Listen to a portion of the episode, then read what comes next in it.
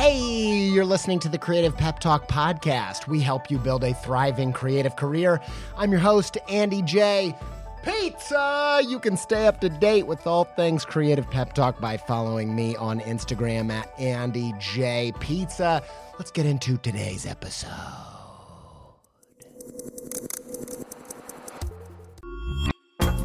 So, we got our first Factor meals, and I am pumped to tell you about them. First off, we absolutely loved them. Delicious chef's kiss for the chef crafted, dietitian approved meals that come straight to your door. I can definitely see how, when deadlines are out of control or you're in a super busy season, how Factor meals can lighten your load while still giving you options like veggie, vegan, and even low calorie.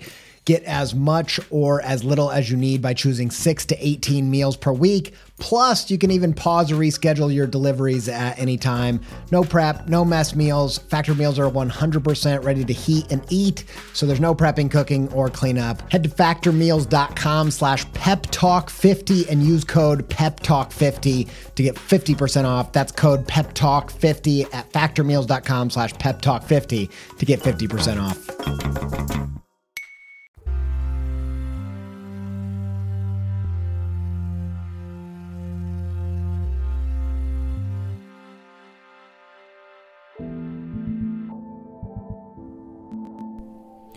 Quick preface for this episode before we get started. Today, we launched our first ever Skillshare class. It's called Creative Side Quest. It's about how a side project with the right layers of strategy can enable the big career breaks you need to thrive.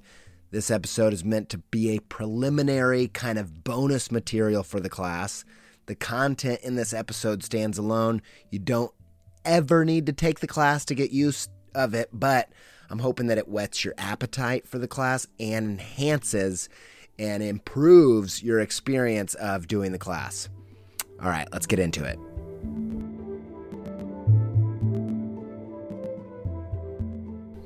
All right, I want to introduce the topic that I want to do a deep dive on today with you, my fellow creative scuba diver.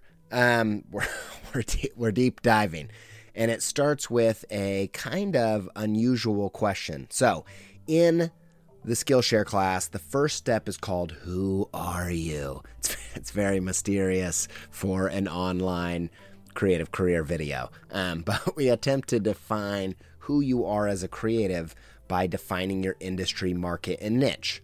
While I was working on the video, I, I started to realize that there's an equally helpful and interesting question that goes alongside this topic of industry, market, and niche. And the question is where am I?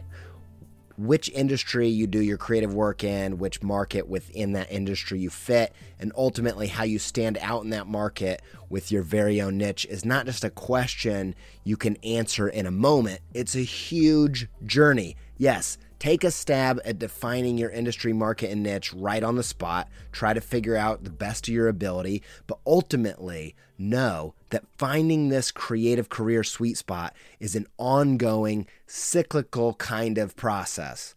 Over the course of your creative career, you may hop into other industries. You might break into new markets and define new niches. In fact, your niche might become your market and your industry might become your niche. That's really overcomplicating it for the purposes of today. But here's what's important know where you are in this three step process this process of breaking into an industry, breaking into a market, and then solidifying your place in the niche. That is a three part process and it's a, a, a long process. And although I think you should attempt to define it today, I think, uh, and define who you are today for the purposes of the class, I think it's also helpful to not just say who you are, but to say, where am I really? Which of these places am I stuck? Which of these places do I need to have a big break in?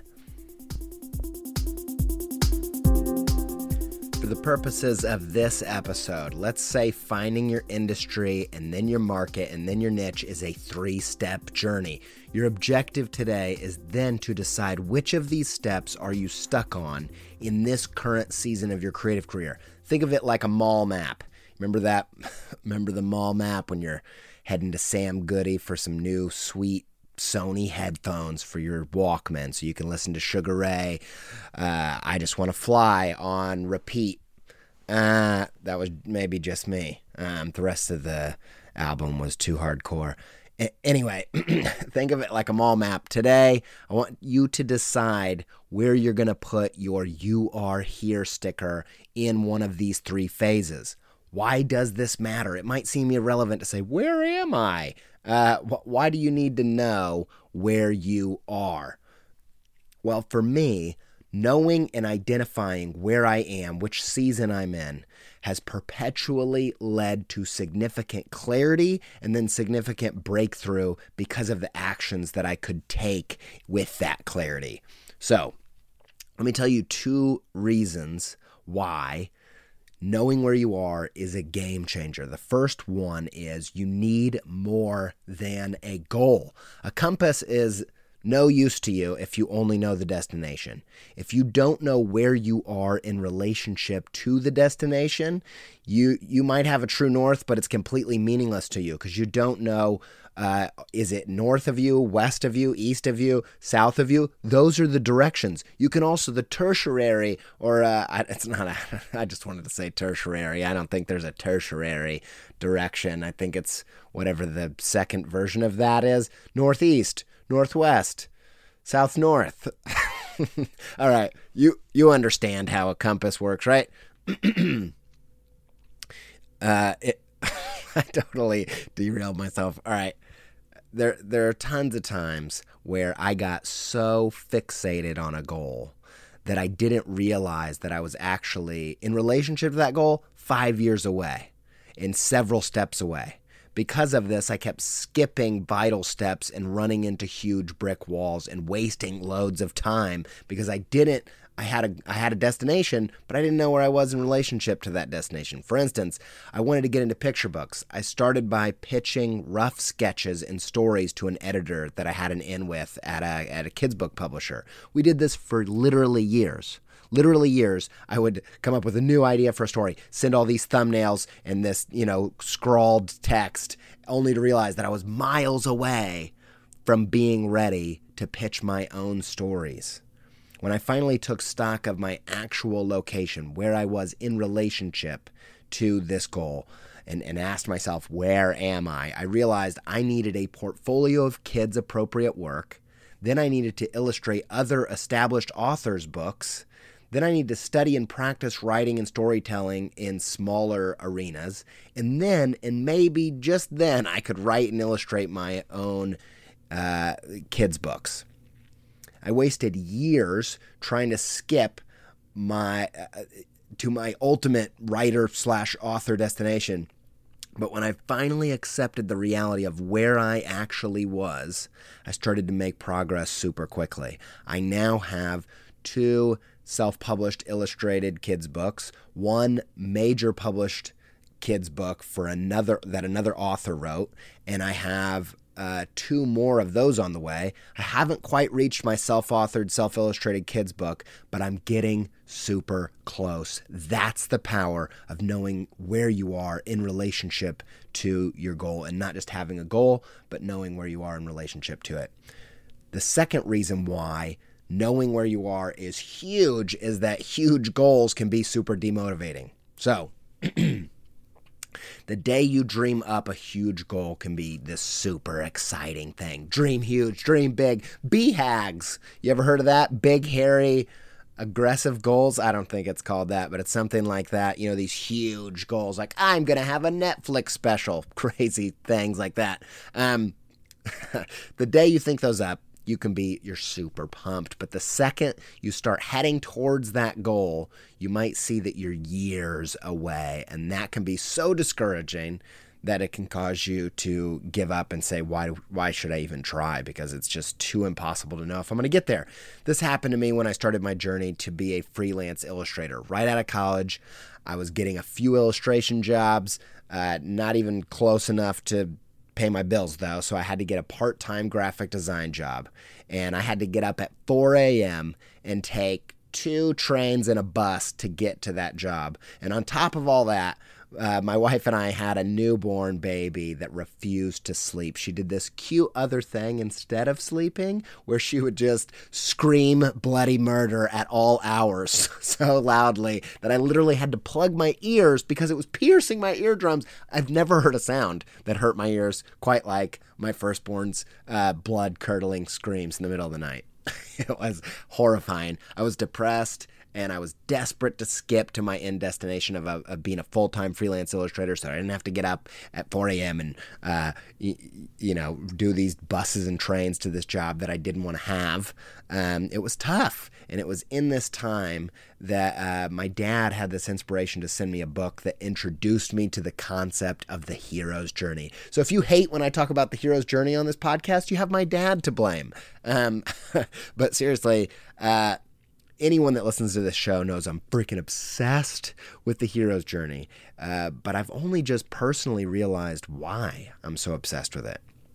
And, and the reason is discovering the hero's journey and its phases because the journey is blocked out into very specific uh, phases and acts and it gave me the growth mindset. It is what literally changed my mindset from a fixed mindset to I either have it or I don't to a growth mindset which says I can acquire it by putting in work over time.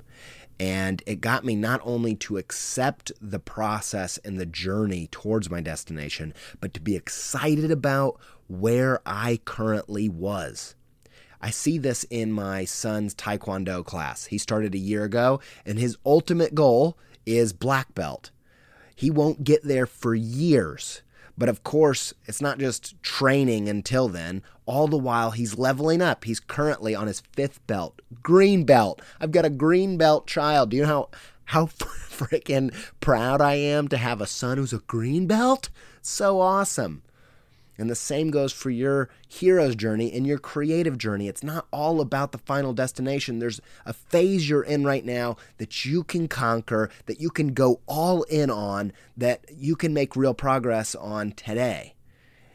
It's it's not all about the destination and hitting your goal. Along the way, you first need to break into your industry. That's a huge belt right? That's your first belt. Uh, establish yourself in the market. That's your second belt. Ultimately, carve out your own niche. That's your third belt. And all along the way, there are things to celebrate and get excited about and get stuck into. Finding which of these phases for you to get stuck into today can help you figure out what to focus on next, aka calibrate your compass, and motivate you to get stuck into the season you're in today so that you can level up to the next phase. This three step journey thing has me feeling a little bit like Dora the Explorer right now. Uh, but I haven't seen Dora in like 10 years, so it's all melting into Blues Clues. For this next step, I wanted to get out our handy dandy map. So, what's Boots want to do with these three clues? We go over the industry wall, through the market barrier, and into the niche kingdom. Oh, okay. Oh no, it's side table drawer. Why I that name side table drawer? Say it with me, everybody. Side table drawer, no side table drawing. Side table drawer. All right. For those of you who haven't turned off the podcast, please don't turn off the podcast. I will quit with the Blues Clues Dora mashup. I swear. Uh, if you just keep listening, um, don't turn the podcast off. All right. Here's the real deal. A little recap. Your big break journey this journey to uh, to your creative career sweet spot it has three phases. Breaking into your industry then your market then your niche. We're going to go into uh, we're going to yeah we've covered this idea the industry market and niche bullseye idea in a different way in the past but we're going to define what i mean by that and kind of think about it in a different way that i think has potential for new levels of breakthrough.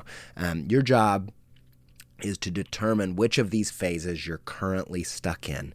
Think of them as like seasons of the year. You're one of these is the season that you're currently working on. Um, let's go back. Uh, let's get a little Dora. Uh, I told you I was done with Dora, but I lied to you. Let's do it a little bit more. Well, just imagine you pulling out your map. It's like a dungeon castle map. You know, I like that. Uh, there are three layers to this creative career castle you're trying to break in. Try to envision this in your mind. The first barrier, the outer wall, the curtain wall of the castle, if you will, that's the industry. Think of your industry like uh, like the curtain wall or the moat around the castle.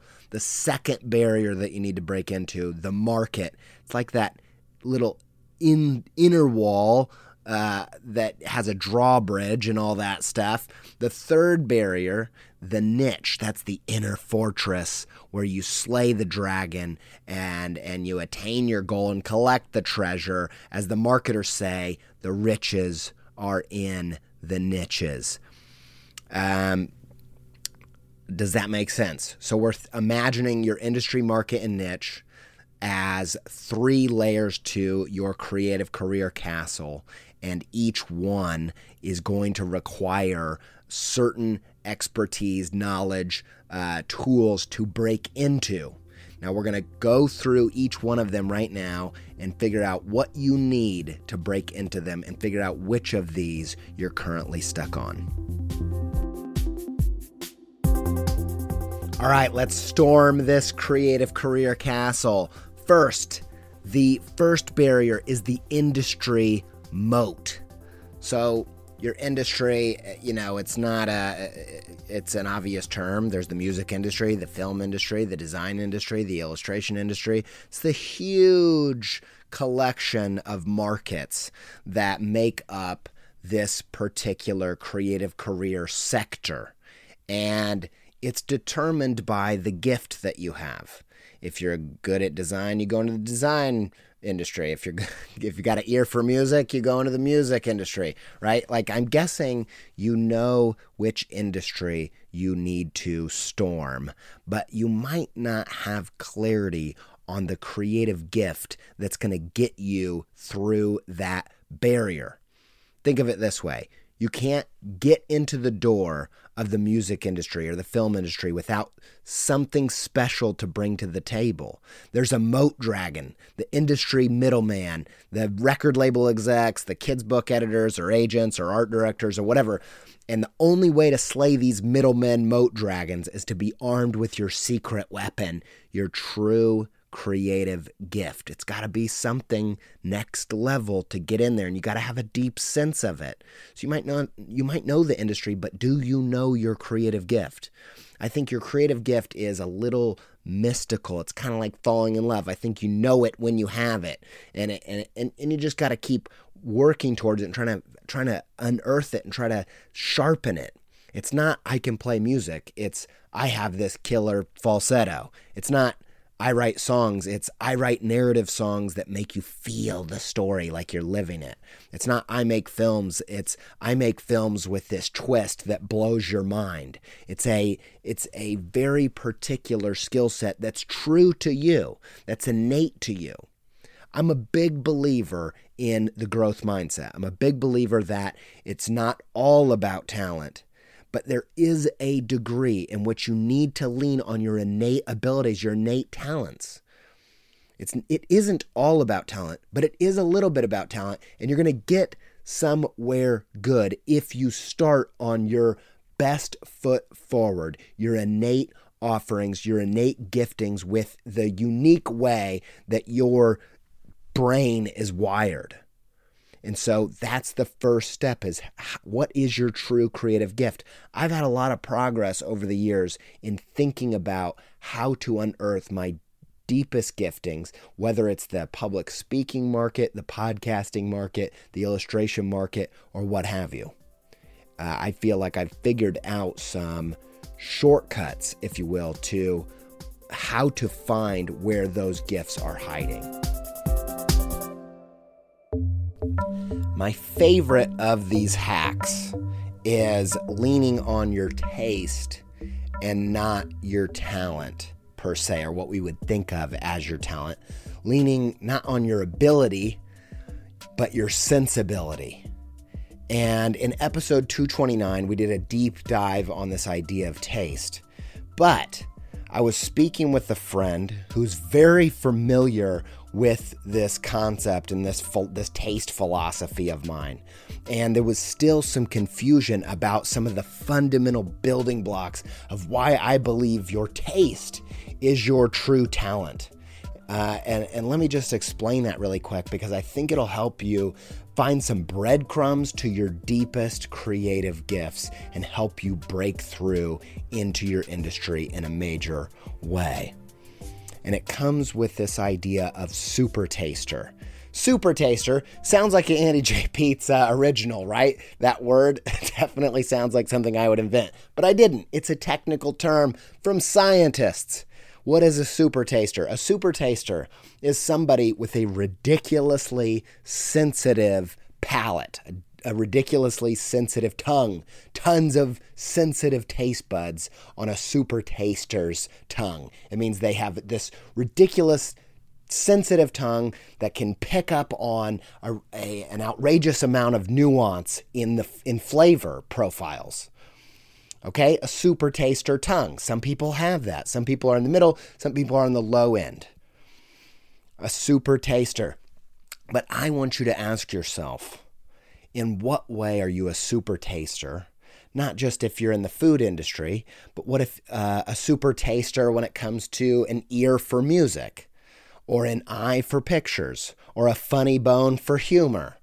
Like, I believe that it's not the skill that uh, allows you to make great creative work. It's we've all we've talked about this before. This idea of you know your uncle Jimmy can shred a guitar. He knows every note on the scale of the fretboard, uh, but, but that doesn't mean that he makes good music. Skill in creative work doesn't equal good. What does equal good are your choices. And to make those choices, you need creative intuition. Your creative intuition is informed by your palate, your sensitivity. Let me explain it one other way. So, I think that to find your true gift, you need to look to the things that you're the most sensitive to, the thing that you're most receptive to, the thing that you're a super taster on, that you have ridiculous receptivity to. For me, it's spiritual things. I have a deep sensitivity to things that feel otherworldly and spiritual. I have a deep sensitivity to patterns and analogies. I have a deep sensitivity to triumph and overcoming. Like, those are the things that affect me the deepest. Anything in a movie, in a song, in a, in a, in a video, in, a, in an illustration that hits on those things past, future, present, whenever. Back in the day, my old heroes that did this stuff and the people doing this today, I have a ridiculously sensitive palate for those things. And because I pick up on them in other people's work, and I pick up on those tropes and experiences in life, that super tasting palate becomes a radar for navigating my own work, for making choices in my own work. It's literally that radar that's so sensitive to those experiences. That radar becomes a hot and cold game in my own work. You remember when your uh, siblings told uh, has picked the Batman clock on the wall secretly, and you're having to walk towards it, and they're saying when you're getting closer to it, and they're saying hotter, hotter, lava, and then you keep walking past, and they're like ice cold. Like that's your taste. That's what I mean by taste and your sensitivity, you're a super taster for a particular type of music, for a particular type of film, for a particular type of design or illustration or writing or books or whatever.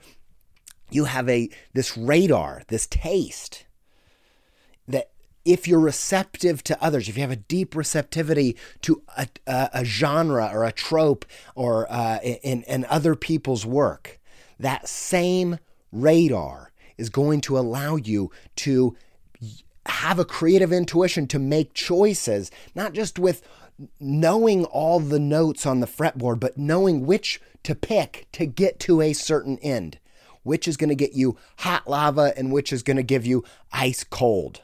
To me, that sensitivity, where you're a super taster, that is the defining quality of your creative gift. Because you can be uh, a musician that only knows a few chords, but if you have an outrageous amount of taste buds for that type of music that you're trying to play, you can do breakthrough work. And so, the best place to start isn't in your ability, but your sensibility, your taste. What are the things that move you in a deep, passionate way that you one way that you can know is the guilty pleasure idea that we've explored on this show. This idea that, um, you know, things that move you that maybe shouldn't because you're just extremely sensitive to those things.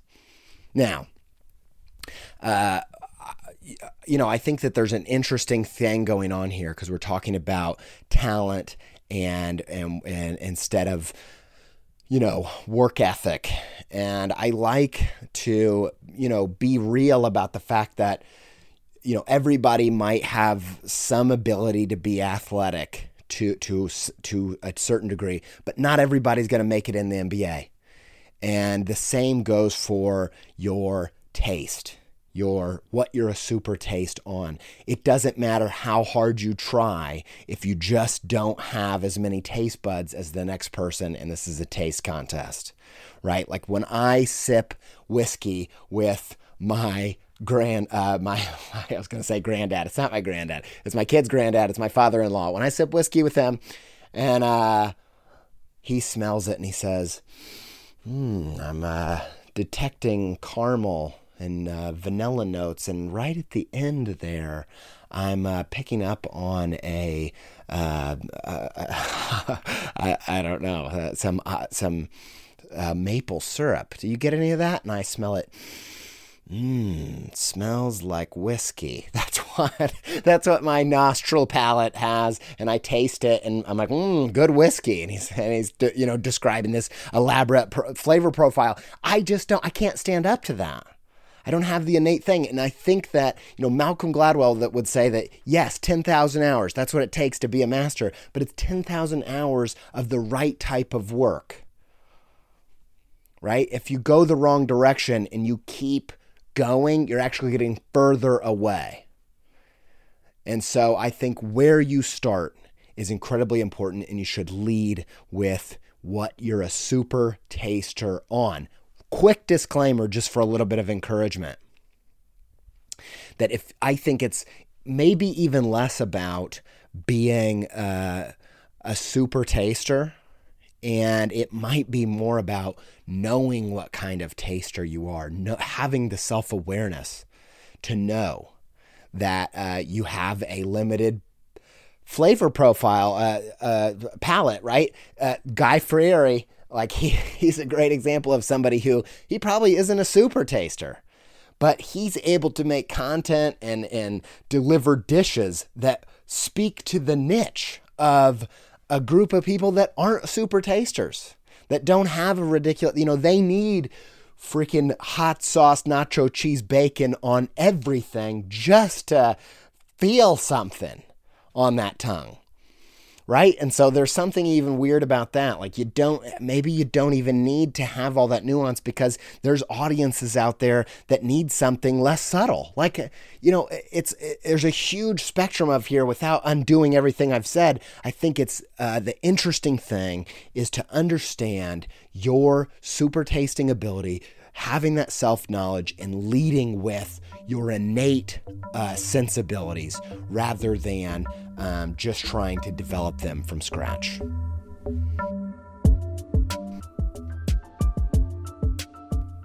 The second barrier of this creative career castle is the market castle wall. Here's the thing you need to know about the market it's not a one person job. You can't get over this wall without other people. Maybe you've got over the industry moat, you've broke through, you slayed the gatekeeping middleman moat dragon with your true creative gift, your pencil in the stone, your master sword, your elder wand. You've got it, you got through, you're armed with a weapon, but now you're hitting that market wall. This segment of your industry, this this place in which people with your particular flavor of gifting earn a living. That's your market. For me, I'm in the illustration industry, but the market of kids' books. To have a significant breakthrough in this market, I can't do it alone. I need to find my people. Let's call these people your market party. You know, like a fantasy RPG party or Dungeons and Dragons party. It's like a group of ragtag medieval uh, warriors, you know, different They've all got their different vibes, but a common goal. Use that super tasting ability from the first phase in the industry phase. Lead with that. Let it tell you who, like like with Spidey Sense, tell you who is making the most inspiring, exciting work in your industry and what are they doing? Like what genre or or market or segment of your industry are they congregating in? These are your people. For me right now, it's illustrators and kids' books. They're writing and, and illustrating their own kids' books and illustrating other authors' books. And the stories that are told with words and pictures in this market are blowing my socks off. I don't have any socks on because they blew them off. I'm I am so passionate about the kids books that are being made right now. These are my people. But here's a little hack for you, a little tactic here's what I've realized you can't always worm your way into the ranks of your heroes. Your heroes are rarely going to be your market party. At this point, it's a real long shot for me to think that I'm actually going to join the market party of my kids' book heroes. But instead, I can join the peers alongside me who have the same heroes as me. So maybe you don't need your heroes to be your people. Uh, I think it's extremely powerful to settle for people who share the same heroes as you. In fact, I would say it's not even settling because when you combine your forces with these newbies, these other newbies, uh, you to- you create this totally new wave in your market, and it won't be long until you have your own market protege party coming up behind you and what you've done in the market. Go on Instagram and befriend like-minded creatives that are commenting on the hero on your hero's posts. Go find that that pool of talent. That is who you can start your own market party with. So, when I say find your people to break through this market castle wall, do you instantly think of 3 to 5 people who you're going on this journey with? If not, if it doesn't just instantly come to mind, maybe just one comes to mind, or maybe nobody comes to mind, if you don't have anybody that comes to mind when it comes to this market party, you your you are here sticker is on this part of your medieval mall map. I love mixing metaphors. Uh, you're stuck in the market phase, and it's time to dig deep and make some connections. The third and final barrier between you and your true creative career big break is the inner niche fortress. It's where the dragon's hiding, it's where you'll find your treasure. Uh, uh, that that's the last barrier, and uh, you've got to slay this dragon. You've got in order to slay the dragon, in order to break through the niche fortress, and to gain access to that inner sanctum of this creative career castle. Here's what you've got to have. You've got to bring something unique.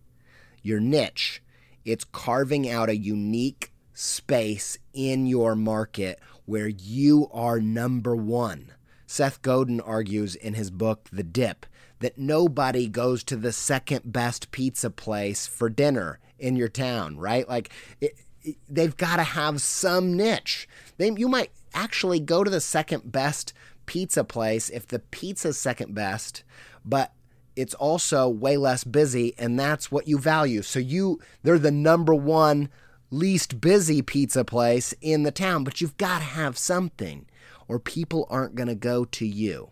You've got to bring something unique. You have to create your own niche.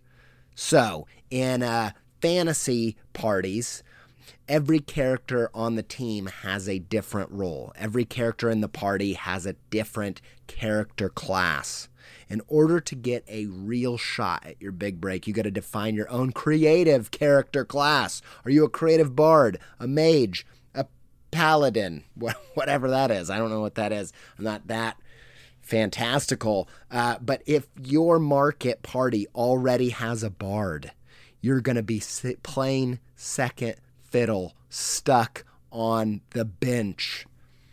You're going to, if someone has everything you already have and they're already established in the market, you're constantly going to be backup, relegated to that creative career fantasy bench. I don't I don't know. That's sports and fantasy. Um, metaphors happening. So you'll be stuck outside the niche fortress unless you can define and embody a true unique offering in your market. In plain words, how are you different to the other people in your party? Here's a few different areas where you can carve out a niche by how you're different than them. First of all, your identity. Maybe no one with your particular identity and background is already at this market table. It makes me think of uh, SZA, you know, S Z A.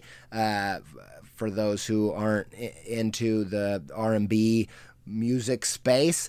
Um, I feel like her music, her album, really m- reminds me of like a Frank Ocean album from the lens of uh, a feminine perspective. And uh, there's so much stuff in common, except it's just totally from a different angle. Sometimes that's all you need. Another angle that you can carve out your niche from is your medium. Your creative weapon of choice might just be different. You might be piano based when all the other people in your market are guitar based. You might be uh, line drawing based when everyone else is using shapely watercolors. Just changing the coming to the table with different medium sometimes is enough to create a, a niche and stand out and offer something different your influences might be different. Maybe everybody in your market shares all the same influences except for one. Maybe everybody in your little crew loves Neil Young and you're the only one that also is obsessed with Billy Joel. Don't hide that. Don't be ashamed of that. Let that freak flag fly, and you can be like the Father John Misty in the indie folk world. He kind of reminds me of a, a, a new age, uh, a, a new Billy Joel. I don't know if that's true or not. I might just be talking crap, but that seems right at the time. Uh, another way you can just stand out is you're just your quirks, your stylistic flourishes that are unique to you. It could be experiments that have kind of rolled into uh, everything that you do and become a thread through your work. Just little tiny weird choice differences that no one else in your market chooses. Whatever it is, however you want to do it realize you've got to offer something different of value. You've got to be number one. If you can't make the best pizza, be the quietest pizza chain in your town, but you've got to have something. If you don't, I just like this idea, so I'm going to say it again. If your market already has a creative bard, you're constantly going to be playing second fiddle, literally stuck on the creative career bench. Find your difference. If you don't know right now, r- right when I bring it up, you don't know how you're different to your peers, that's where you're stuck. That's what's holding you back. That's what's keeping you from the riches and the niches, as the weird marketers would say. Uh, you're stuck trying to break into that niche fortress, and you know where you are and what you got to do next.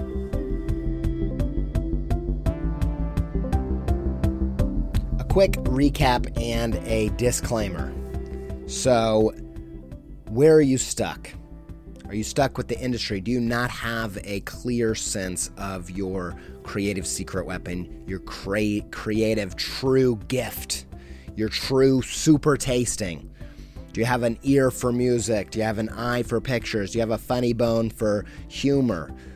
that taste, that sensitivity, that is your radar.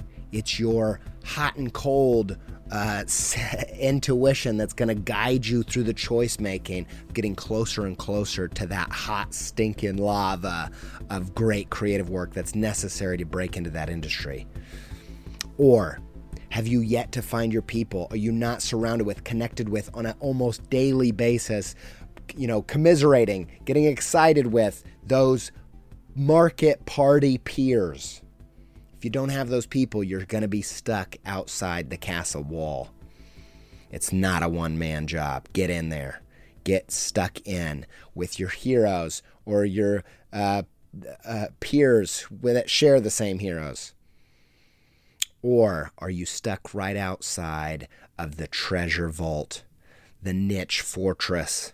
Have you yet, maybe you have fit in so well with your market party that you're playing second fiddle. You're you're a, the second creative bard. Why do I have to say that three times in this episode? I don't know. I just liked it. Um, little nerd humor, I guess. Um, but have if you have not defined a clear valuable difference that sets you apart from those in your party you have yet to define your character class and you'll be stuck outside of the niche fortress now real quick. This is kind of a meta extra layer that can kind of be confusing, but I think it's worth mentioning that wherever you're stuck, realize that that side quest that we're doing in the Skillshare class often really breaking through that next layer of your creative career castle requires doing an entire side project, doing an entire side quest the only real way to work it out is to work it out in the work and not in your head. You know, I don't think I found my gift until I'd made a huge creative side quest project. I don't think I'd really broken in and fit into that market without making a bunch of work and bridging that gap between me and my heroes. I don't think I ever really got original offering a unique, valuable difference to those in my market party until I made a bunch of work attempting to do so. So, yes, have a clear sense of where you are stuck on this map but don't wait to start making work. Take a stab at defining what you want your industry market and niche to be. Figure out where you are in relationship to that goal and start making work.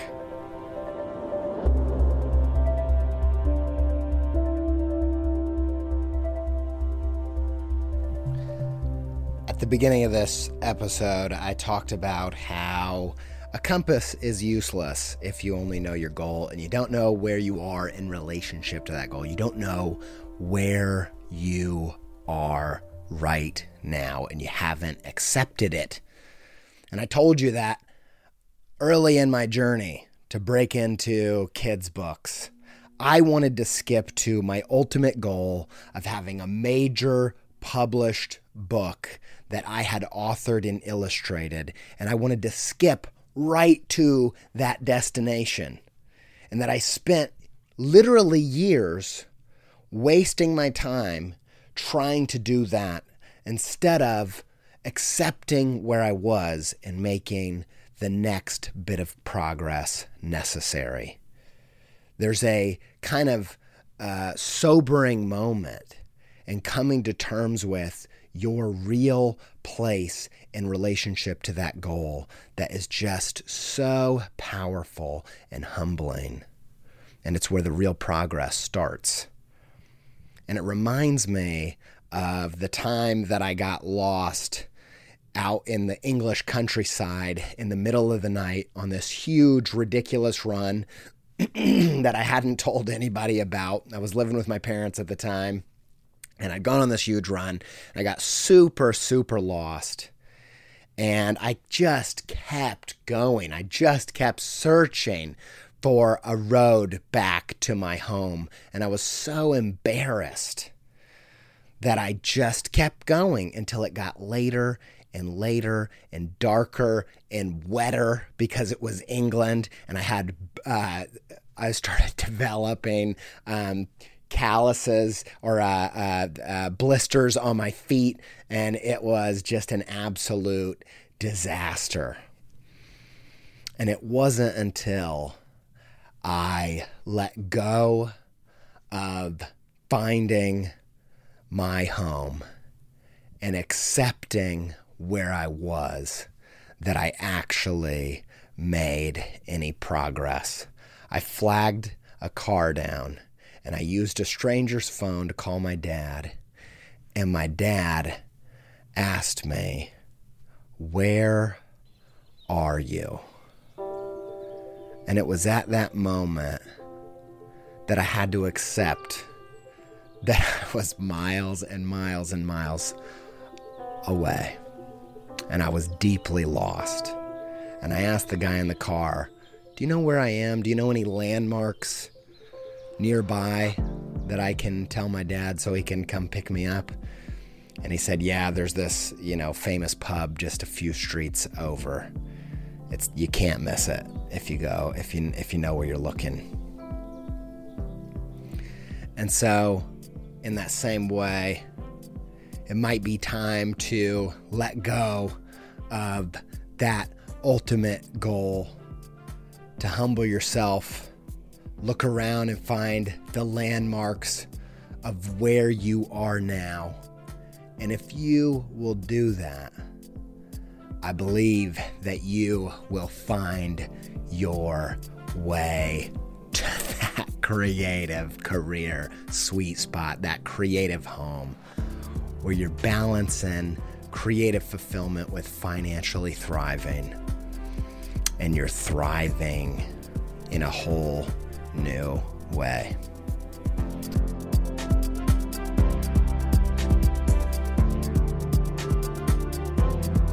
All right, that's another episode in the bag. Thanks to Yoni Wolf and the band Y for our theme music. Thanks to Alex Sugg for our Creative Pep Talk soundtrack, Volume 1. I get high on my own supply all the time, in that I am constantly, embarrassingly so, uh, into the soundtrack to this podcast. And I go on Spotify. You can also go on Apple Music. And I listen to it because it's great instrumental music that hypes me up when I need to get in the flow state on some of my drawing. Uh, thanks, Alex, for making this, this, thing so special. It it means a lot to me. It's kind of become my uh, personal soundtrack as, as well. Thanks to Chris Graham for audio assistance from Chris Graham Mastering and the Six Figure Home Studio podcast. Thanks to all of you for tuning in. I hope this episode enables your next big break. If you want to have a thriving creative career, you're going to have to string together uh, a handful of big breaks. And uh, you, you need to not do it on accident. You need to know how to do it on purpose. And I hope these ideas and tactics and tools allow you to do so. Until we speak again, Stay pepped up.